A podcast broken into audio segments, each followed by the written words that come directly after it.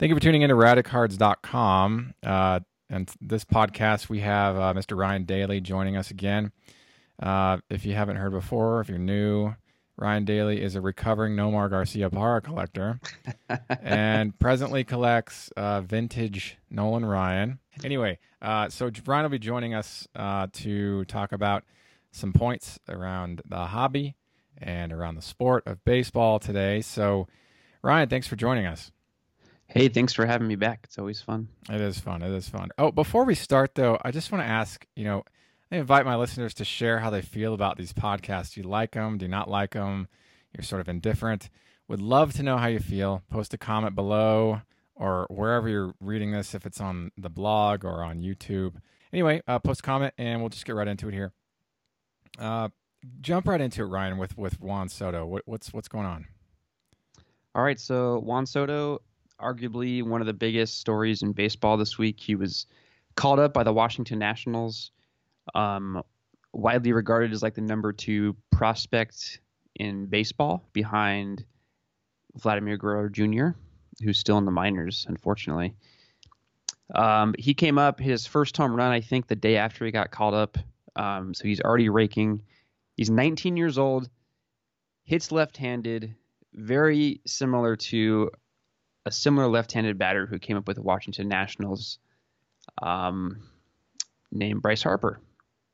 So both young guys, and I think the Nationals have him batting in front of Harper. So it's kind of cool to see 19-year-old Juan Soto get up to hit, and then Bryce Harper uh, get up to hit. And Harper was just in Soto's shoes, you know, five six years ago, and um, we all remember the tons of hype around Harper and the hobby. I mean, he's probably one of the most hyped prospects hobby wise of all time. Um, so Soto, I, am really not familiar with how his cards have been performing um, before or after his call up. Uh, I'm sure there's a lot of hype now on the market.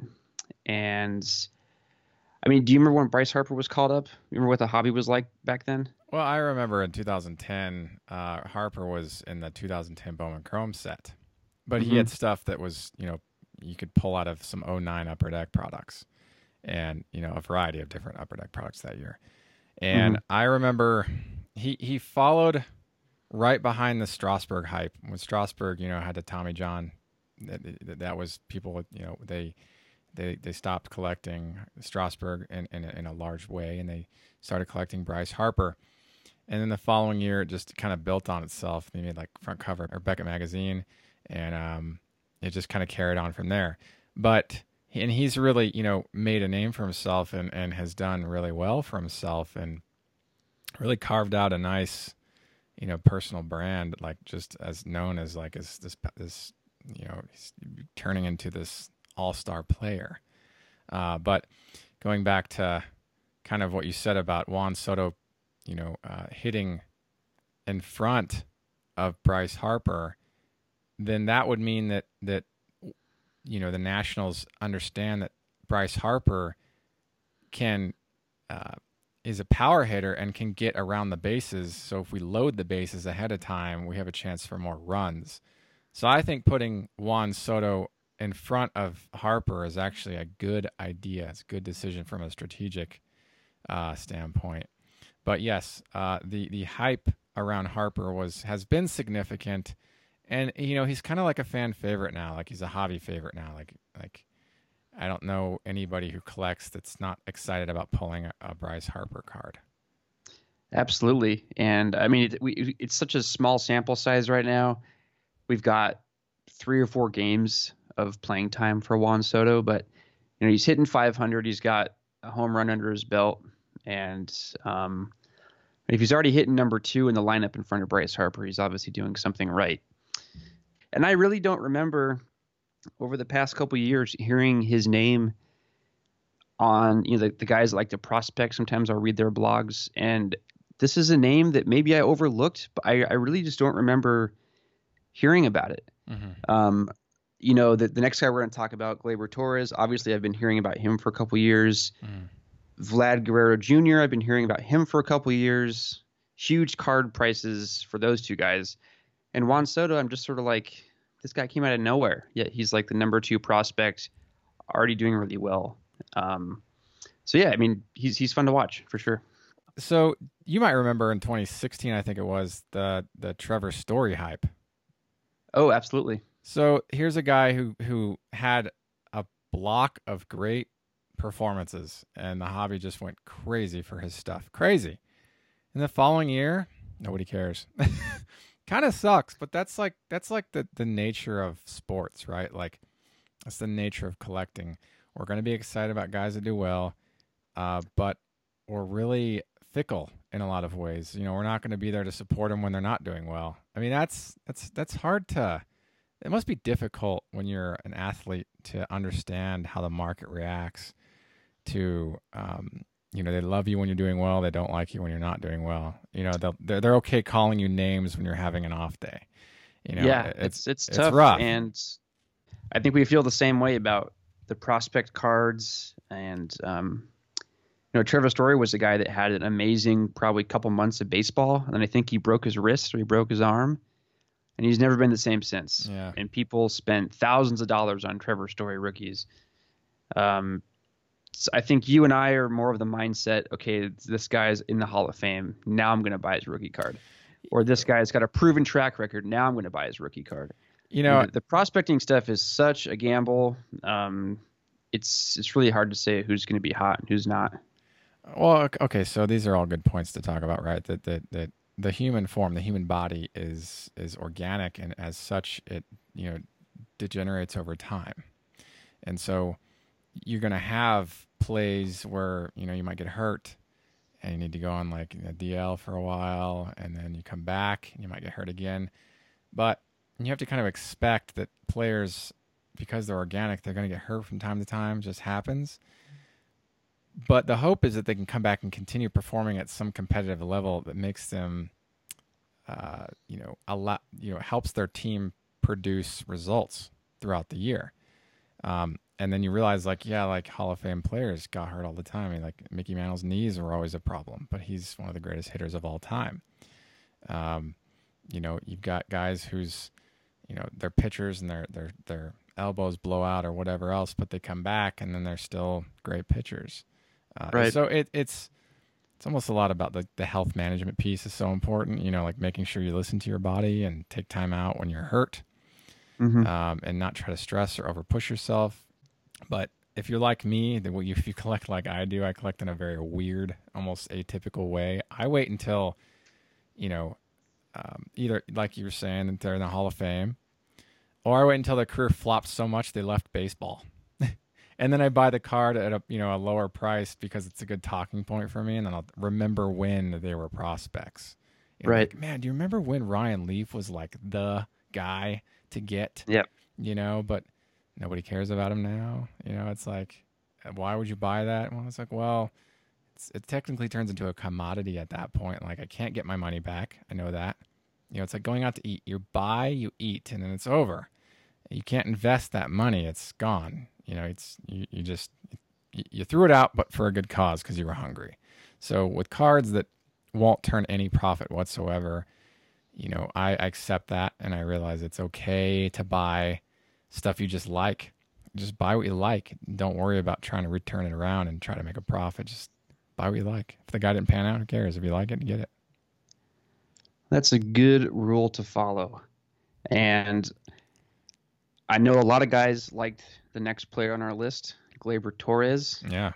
He's had huge hobby hype around him for several years now. Um, and he's finally sort of made his debut this year. Um, he's got about a month of playing time under his belt, and really good numbers. Small sample size, just sort of like Juan Soto. Um, but he's playing in a really tough environment. New York's probably like one of the toughest sports environments you can play in as a young player. Um, and he's thriving, playing second base, uh, teaming up with Didi Gregorius, who's playing shortstop. So it's a really solid middle infield for the Yankees. And these guys are, are young and they are under team control for a while.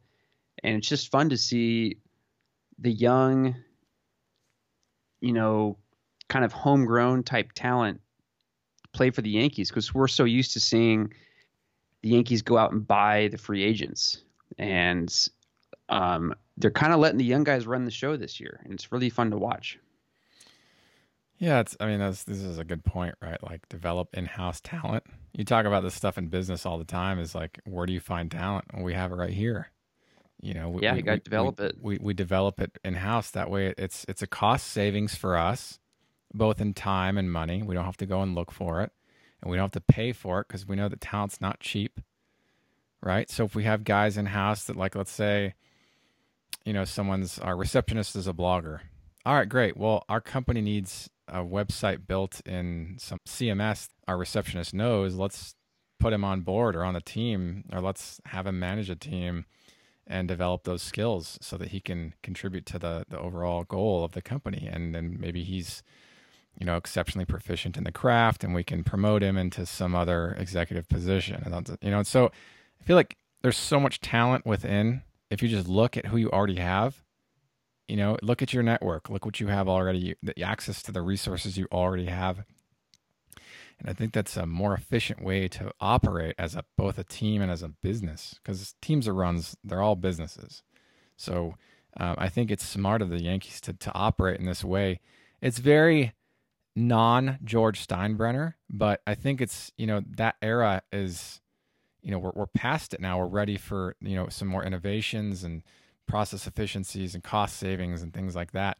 And plus, it's fair to these young guys to to develop them to give them a chance to really kind of grow in and build that, you know, that um, internal stakeholder relationship management piece. These guys can now grow with the team instead of being, you know, uh, uh, play with the team for a while and then being sold to the Yankees later at some high cost. Right. Um, and there's a a classic story that I'm always reminded of when I see young Yankees players is that uh, George Steinbrenner, the longtime uh, Yankees owner, mm-hmm. he wanted to trade in the 90s. He wanted to trade the likes of Derek Jeter, Andy Pettitte, Jorge Posada, um, and I think Mariano Rivera because they all sort of came up through the minors at the same time. Mm-hmm. And he was in such a win now mentality that he wanted to trade away all of that young talent and get back the current hot stars. And luckily, enough people in the organization told him, no, don't do that. And so he didn't do it. But can you imagine the Yankees if they didn't have those four guys? I mean, those four guys were basically World Series winners for three years in a row. I and they built teams around those guys. And so I think we're kind of starting to see another core group of young guys in New York being built. Um, and if the Yankees aren't successful this year in the playoffs, I think next year and the year after that, we're going to start to see maybe a potential for another dynasty that's going to grow because there's a lot of really amazing young talent. I mean, every decision is is you know puts you on a path to some sort of historical moment, right? Right. And so if if Steinbrenner had um, proceeded with trading away, I mean, some of the greatest players of all time. Yeah. Um, you know, the Yankees in the 90s had, you know, one of the, if not the greatest closer of all time, Mariano Rivera. And they had Yankees captain, legend, and certainly Hall of Famer Derek Jeter on the same team. I mean, like, this is very dynastic. And so, yeah if you move those cornerstones and you try to replace them, you know, it's it's an, ex- an exceedingly rare situation to assume that the replacements will be of the same caliber as guys like that. And so right. it's almost like a risk you can easily avoid just by accepting that you already have in house what you're looking for. Yeah, and just to sort of draw a parallel to what you were kind of alluding to earlier, that Yankees currently have one of the best closers in the game in Aroldis Chapman, and they've got one of the most amazing shortstops in the game in Didi Gregorius. So it's kind of a cool parallel to look at between Jeter and Rivera in the 90s and early 2000s. And here they are again with this amazing shortstop and this amazing closer.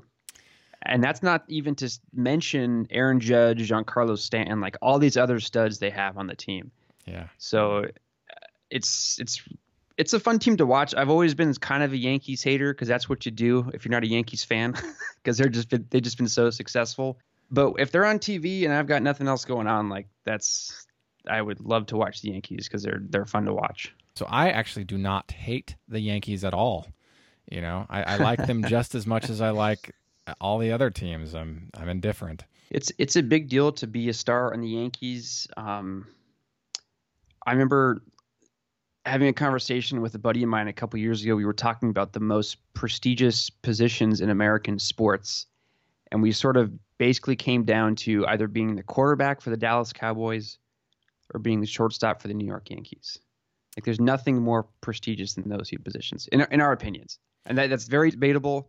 But I think most people would agree that if you were to make a list, those two positions would be like top five or top ten. So that's an interesting conversation because, you know, does that does that mean most critical positions, or uh, not not from? I mean, I guess most critical is. It depends on on what what year we're talking and and what shape the team is in because both of those teams have had down years in their history, but right. Just from a a status and sort of celebrity standpoint, Mm-hmm. um, I think shortstop for the Yankees and quarterback for the Dallas Cowboys. Those are just like the the epitome of the sports world, regardless of how those two teams are succeeding in a given year. Mm-hmm. Those positions are like the most heavily scrutinized and focused on. I always thought that the pitchers and catchers were like of mission critical importance in games. Sure. Um, and I That's always why thought, I said it's it's definitely up up for debate. But yeah, no, um, seriously, I think that these are. I mean, all the positions are, you know, significant, right? Yeah, Uh, But I always think that the most stress is put on the pitchers and the catchers. Catchers' knees, pitchers' elbows, and so I think that that that th- and those two guys have to perform at such an executive level on every instance. I mean, they all do, but I just see that the pitcher, if the pivot, if the pitcher prevents hits, then the game's over. Right? If the catcher can't throw guys out, the game's over. So I feel like there's a lot of stress put on those two guys, and then of course if the ball gets hit, then everybody else the stress gets divvied out to the shortstop, you know, for second, third baseman, the outfielders, everybody else. Um, but I always look at the pitchers and the catchers as being like so significant. Good stuff. Good Speaking stuff. of rock stars, Yeah. Speaking of rock stars, one of my favorite rock stars, Rafael Palmeiro. Oh man, what a guy! This guy, he's 53, right? 53. He hits a home run with the Cleburne Railroaders, which is an American Association independent team from Texas. Now, he's still trying to break in to make a comeback with them at the major league level, and this is his first home run since July 30th, 2005, which was his last home run as a pro. Now, Rafael Palmeiro is interesting because he's one of a small list of guys that are 3,000 hit slash 500 home run guys. And so, you know, yeah, he has a little bit of like uh, bad reputation from um, lying under oath about the use of steroids. Um, but the fact that he's in his 50s and trying to make a comeback is, I don't care who you are, that's amazing. Like, that's it's incredible actually that you can still do perform at that level at that age. I, I think, think it's awesome. And if he came back, you know, I, I don't know how old Satchel Paige was when he retired without looking at this data right now. Uh, but, you know, who's the oldest ball player that play at the professional level? Can you think of it? I I, I can't think with- of it outside of Satchel Paige. I feel like he's the guy. Without googling it, I think the oldest player was Jamie Moyer. I think he was 49. Oh, yeah, Jamie Moyer. That wasn't that long ago. Right. I think it was Jamie Moyer. I think he was 49. And if it's not Jamie Moyer, um, it's somebody else in that age range, like late 40s, maybe early 50s. I mean, 53 is really pushing it. I mean, I know that 53 isn't that far from 49, hmm but in terms of sports, I think it's way further. and I think Rafael Palmeiro, I mean, who knows what's going to happen with this guy, but you know, Tim Tebow's playing in the minors. I guess anything can happen at this point. um, I mean, let's not bash on Tim Tebow. The guy no, is no, still in that, sports. It's amazing. Yeah, that's what I'm saying. It's like if if somebody has the perseverance, I guess they can they can do what they want. But and he's uh, Palmeiro's obviously got a lot of great raw talent, and um, I haven't seen him in person, so I don't really know what he looks like, what shape he's in. Um, he's good enough shape to hit dingers. I'll tell you that much. yeah, I mean, hitting, if you can hit a home run off of a, a real pitcher, that's that's a a great accomplishment. Like not a lot of people can do that. Um, I was gonna say Jamie Moyer actually did retire when he was 49, and he holds the league record for the number of home runs allowed. he played for 25 years, man. You're gonna like rack up the home runs. Five 25 years. 522. 522 home runs is, is how many he uh, allowed as a as a pitcher in his entire his entire career. Poor Jamie. Regardless of what you think, you love him or hate him, I think it's pretty impressive that he's hitting home runs in any capacity, and he's still trying to make an effort to come back and play at the professional level. I think it's amazing. And honestly, seriously, I think that that would be a very lucrative PR stunt by any team who puts him on. But that's just me looking at this from a business standpoint. no, you're right. I mean, if if you're a team that's way out of playoff contention and it's August and you're seeing your attendance numbers dip, I mean, talk to Palmeiro's agent. Like, what's the cheapest I can get for him? You know? Oh man. Um, I I assume the number will be pretty low, but um, I really don't know what well, Palmeiro is thinking, and I think he's already made his money. Um, but it's interesting because a lot of the guys that have pitched in, or the, sorry, a lot of the guys that have played hmm. into their 40s have been pitchers, and I think it's a different sort of conditioning for your body when you're playing once a week as opposed to playing every day. Even if Palmeiro is a a designated hitter and he's not really playing the field. He would still have to be playing every day, um, in some sense. Do you remember so that would be that would be a, a, really trying thing on his body at the age of fifty three? Right. Do you remember a movie called Mister Three Thousand?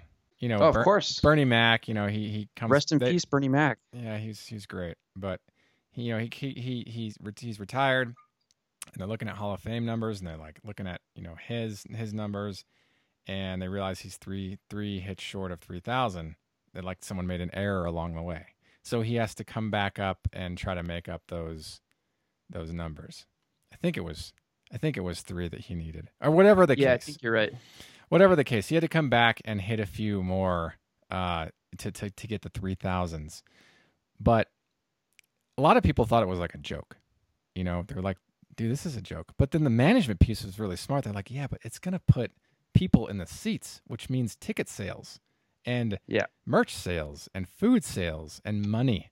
And so they're looking at it from a strictly PR standpoint. So like, just put up with them and, and just realize this is good for attendance, which is good for our, our, our wallets, our banks. Um, now it's the hope that the Rafael Palmeiro thing wouldn't be seen the same way, but at the same time, I wouldn't be surprised if it was because it's not completely dissimilar from that scenario in that movie, Mr. 3000. Great movie, by the way, if you haven't watched it. Um, I liked it. I thought it was awesome. But uh, that aside, I think if I were a team, and, you know, and I needed like like I'm seeing problems with the attendance numbers, like, dude, if I'm the Orioles owner, I'd be like, let's get Rafael Palmeiro back on the Orioles. Let's do this. You know, put him on, see see how well he can perform. You know, people are going to want to see Rafi hit again. I mean, 2005 yeah. wasn't that long ago. You know, and so I don't know. I think about this as like from a marketing piece. If if I needed some quick talent, I wouldn't put him on like a five year contract. It would just be like a seasonal thing, um, and I would see what he can do for us. You know, I just it might be fun. Might be a fun experiment. So good stuff. Moving on. Um, some stuff about the card market. Uh, Ryan, you might, I don't know if you watched this auction or not, but uh, on May 16th, 2018, a PSA 10 example of the 1993 SP Derek Jeter rookie card closed with 148 bids at $99,100. It's just incredible. Insane. Incredible. Insane. you know, upon further review, and I, I'm going to say this, but I want to mention that this is common and it's not the fault of the auction houses or the sellers. It just happens with very high end pieces. I've noticed pretty commonly. It's called auction shilling, and that's when uh, the people that are consigning, the person that is consigning the item, might set up a dummy account and bid on the item to drive up price so that whoever's really wanting it can overbid, and that person who's listing it that owns the card, the consignee, it makes more money.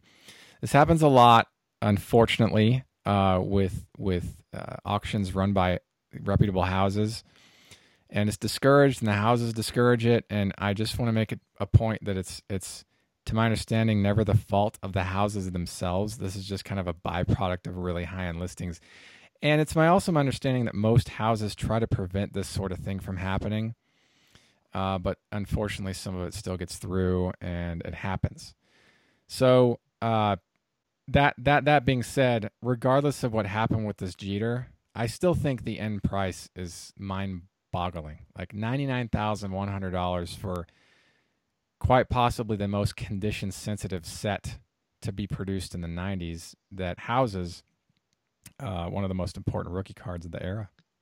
Do you know what the pop report is on this bad boy? Oh, geez, let me let me pull it up. Wow. You're so right about the condition. I mean, those those early 90s SP cards are just insanely rough to to keep in good shape.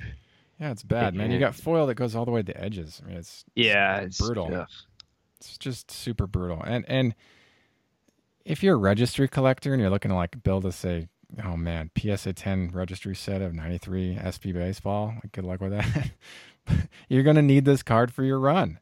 And if you've got a goal that's that ambitious, it's also the assumption that that goal can be coupled with a very significant income because it's going to require hefty price tags on some of these guys. And then you've got some of the commons that nobody grades. And so whenever you see them at high grade, they, they, they do really well.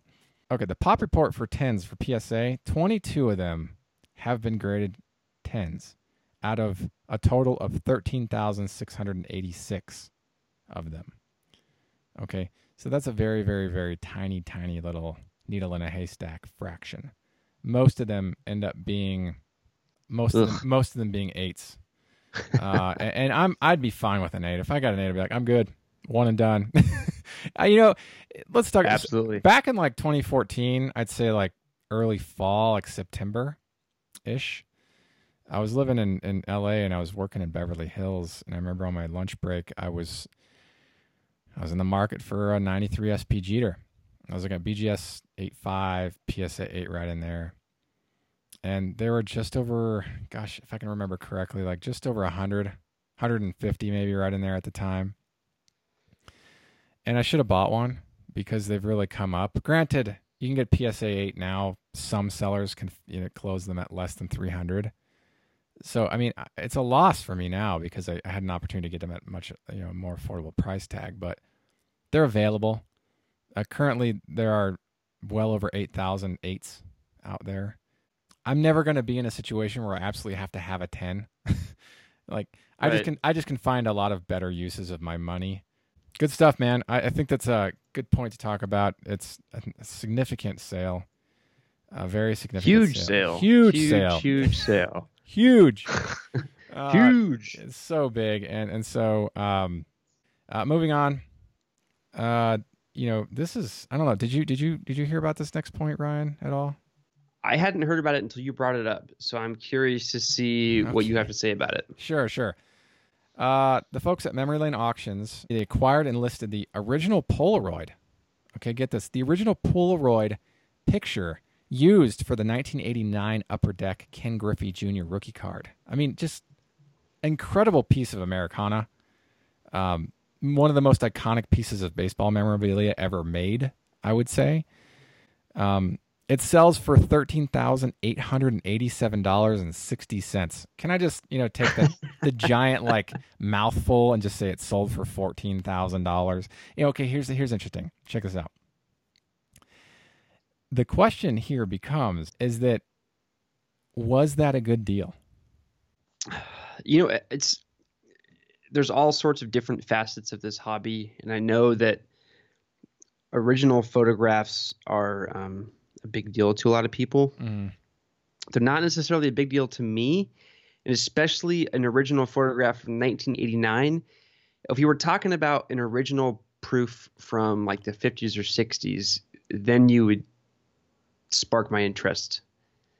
Um, 1989 is just not that long ago to me, and the original Polaroid. I, I mean, I know it's very special and it's rare, and I'm sure a Griffey collector is absolutely in love with it right now. But I don't think it's worth that price point. What do you think? Oh, I. This is where we're going to disagree. Okay. okay, here's the thing. When I think of the most iconic rookie cards, I think the Ken Griffey Jr. 89 Upper Deck is hands down, without a doubt, the most iconic baseball card of my generation. Okay. I mean, that's this is significant, huge. I mean, it's card number one in Upper Deck's inaugural y- release, and he has since become one of the greatest hitters of all time as in the Hall of Fame. And it's still till this day, people buy those boxes to hope to pull the Griffey card. Like Yes, 80 they do. Yes, 89 they do. Upper Deck packs still sell because of this card. Still. Yep. And so I honestly Yeah. think that, that this card this this picture at 14k right now is a good price because was it was a good decision. I won't say good price because it's sold for what it's valued at right now presently. It's sold for $13,887.60. It's worth $13,887.60. In the future, as time passes, you know, our kids grow up, they have kids, they grow up, they have kids, et cetera, et cetera, et cetera.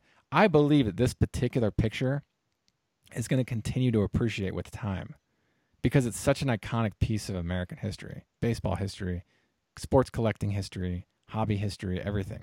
It's such a big piece of the American his- heritage, the fabric of American history. And I, I honestly feel like had I known and had I had extra cash, I probably would have wanted to buy this myself. Oh, Um, interesting. it's such a big piece because the 89 Upper Deck is such an iconic card. And having the original picture, Right. that, by the way, if you don't know this already, the, the, the Polaroid shows the original logo uh, that he uh, for the team he played for before he actually made the majors. I just think that that's so cool. I mean, that is, Yeah. that is really, really cool stuff. And I knew about that fact before, but I'd never seen the original photograph. So seeing this is like, oh, so that's what it was. And I really like that. I mean, it's a young shot of Griffey, and he's got, I mean, it's just a classic. Everything about this card is very classic to me. I really like it a lot. One thing I, I find kind of funny is, uh, like, I think of Polaroid as a very consumer grade form of photography. Mhm. um, and it's obviously not really around anymore. Um, I think maybe a few hipsters might still take Polaroids, but um, I think it's it's just funny that Upper Deck. I know they were kind of a ragtag company back then, but um, to have it on a Polaroid is like you think it would be a more professional photographic piece. Yeah, geez, man, why But don't you pull out your iPhone and take a photo back then? I mean, what the heck? no, no. I know. I, I know. Like 1989, things were completely different, but um, you know, I'm sure Topps had their their their act together in a photography sense, and it's, I don't know. But if you Just, look at uh, the final product, the pictures the quality is exceptional. Oh yeah, no, it's it's great, and it's um, it's obviously very iconic, but um, It's not for you. just saying. He's like, it's a great photo. I'd just rather spend my money on something else. You know what I'm saying? 14k um is a really crazy amount of money to spend on A picture. a lot of things, specifically a picture. But what about 25k? Would you drop that on a guy that's only played two months in the MLB?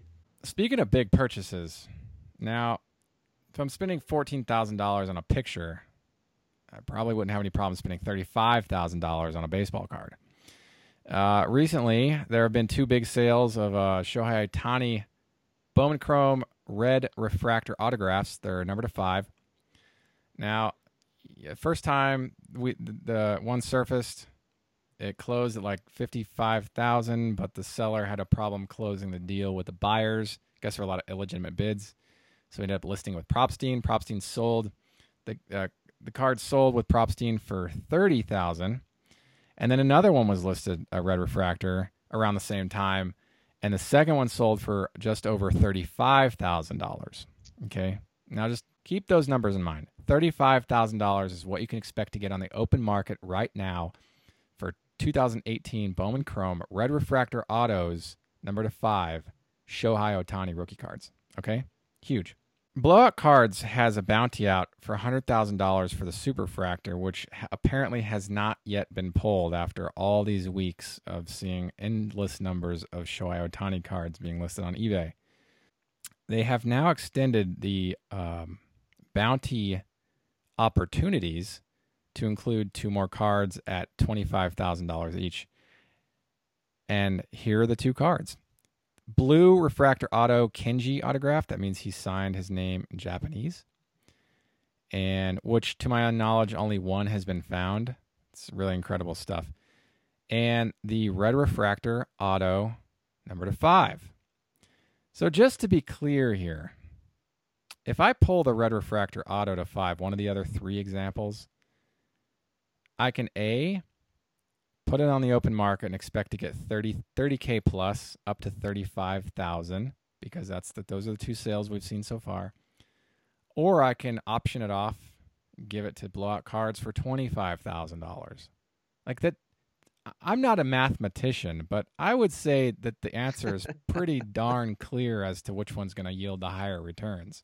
I almost feel like if I were blowout, I'd be like, I'll give you 40K because I'd want you to give it to me instead of listing yourself, and you'd make five thousand more dollars over the highest price to expect for that card on the open market.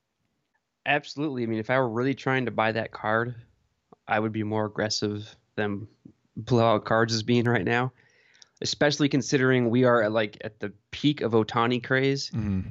We might be peaking more. I mean, it, he just continues to perform, so I really don't know when the actual peak is, but it seems like a peak right now to me, at least from a hobby standpoint, just because we have these releases coming out that sort of coincide with his success mm-hmm. in the mm-hmm. majors. Um, I yeah, I would agree. I think if I were trying to buy that card from the lucky person that actually pulls it, I would be much more aggressive with my price. Yeah, I mean, these are. I mean, the 25k might work for the Kanji signature because we don't have a recorded sale yet of that card, at least not to my knowledge. Right and that might make sense. But I mean, kanji might. We don't know if there's more than one of them. Yeah, that was my question. My next question is: Has, has Bowman or sorry, has Topps released anything like that? Like, have they said that he signed a certain amount in Japanese and a certain amount in in English? To my knowledge, no. But I haven't read every page of you know published work on ah, Google. You haven't on on this card, so I don't know. You know, I I don't know what I don't even know how to benchmark a price point for valuation for that card because if it's a one of one, but it's not stated, it's just like I'm going to sign all of these except for one. I'm going to sign one of them in Japanese, and that's it. Then the Kanji Auto signature, that that card, the blue auto, would be maybe huge. It'd be up there with the superfractor, man. Yeah, that would be huge. you know? And in that case, worth way more than $25,000. And so um again, if I were running the bounties, I would be I would be way more aggressive with with what I'm willing to pay out for these cards. Um, knowing that the red refractor sold for 35 above, above 35k, I would be offering more than 35k for them uh, but you know, as a business, I get you got to have turn a profit. I, I totally understand that and I respect it.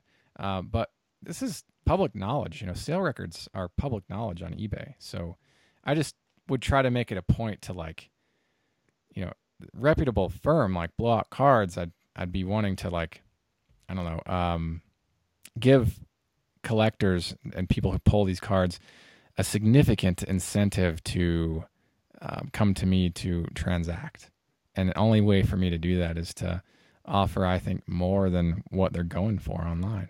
And it sounds weird from a business perspective because it's not really how you make money. You always buy less and then turn it around.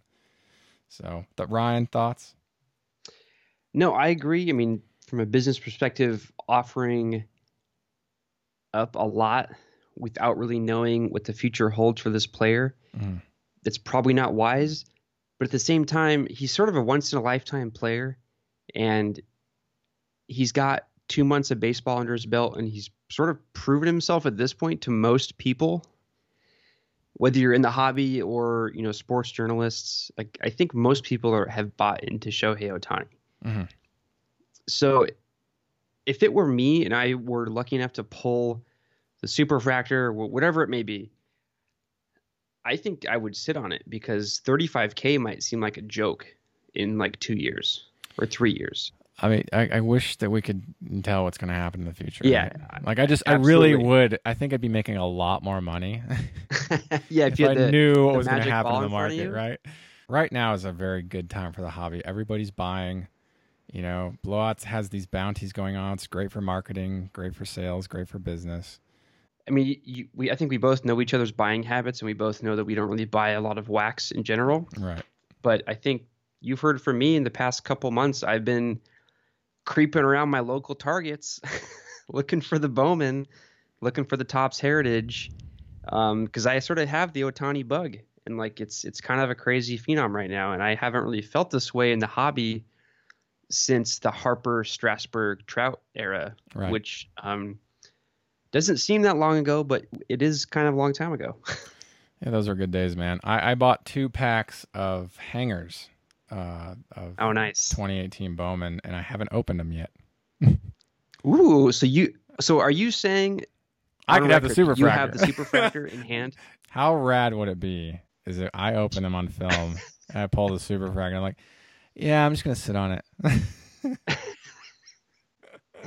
I probably would too. By the way, I'd sit in it to get great and be done with it. I'd be like, I'm just gonna keep it.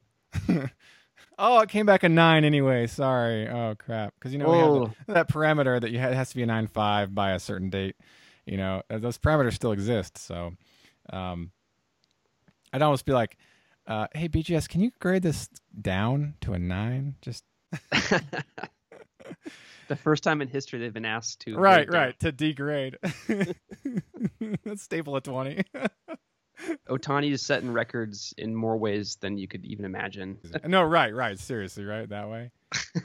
anyway, I just that concludes. I, I just that kind of covers our our podcast for today. I think it was fun to talk about some of these points. It's cool to see these guys that are coming up that are new being developed in house. It's awesome to see old fellas come back and try to return. Rafael Palmeiro. I love seeing big sales in the market. It's great to see a Jeter sell for almost 100 grand. Awesome to see original Polaroid of that 89 upper deck Griffey sale. It's so cool. And I think that the, the bounties that Blowout are offering are is very smart marketing. I think it's cool. I like it. Um, so, Ryan Daly, thank you for joining us today on this podcast. I really appreciate it, bud, for for hanging out with us and chatting. Thanks, man. It's always fun. And just one last thing before I leave you. Uh, the Angels came from behind to beat Toronto tonight. Um, all thanks to one Shohei Ohtani. So I love it. just gonna leave you with that. Right, right. I just want to remind everybody to uh, um, share how you feel about these podcasts by leaving us a comment below, either on the blog or on YouTube. I love comments on the blog. Uh, let let us know how you feel. Do you do you love these podcasts? Do you not love them? Do you, are you indifferent? Um, I I like them myself, and I think Ryan, at least he, he he makes a pretty good case. I think he pretends. He makes me feel like he loves them, and I think that's cool. Thanks for pretending, Ryan. You're welcome, man. I'll, I'll continue to pretend. Thank you. Thank you for tuning into rowdycards.com on the Rowdy Cards podcast. And until next time, enjoy collecting. If you like this content, please subscribe. Thank you. Enjoy collecting.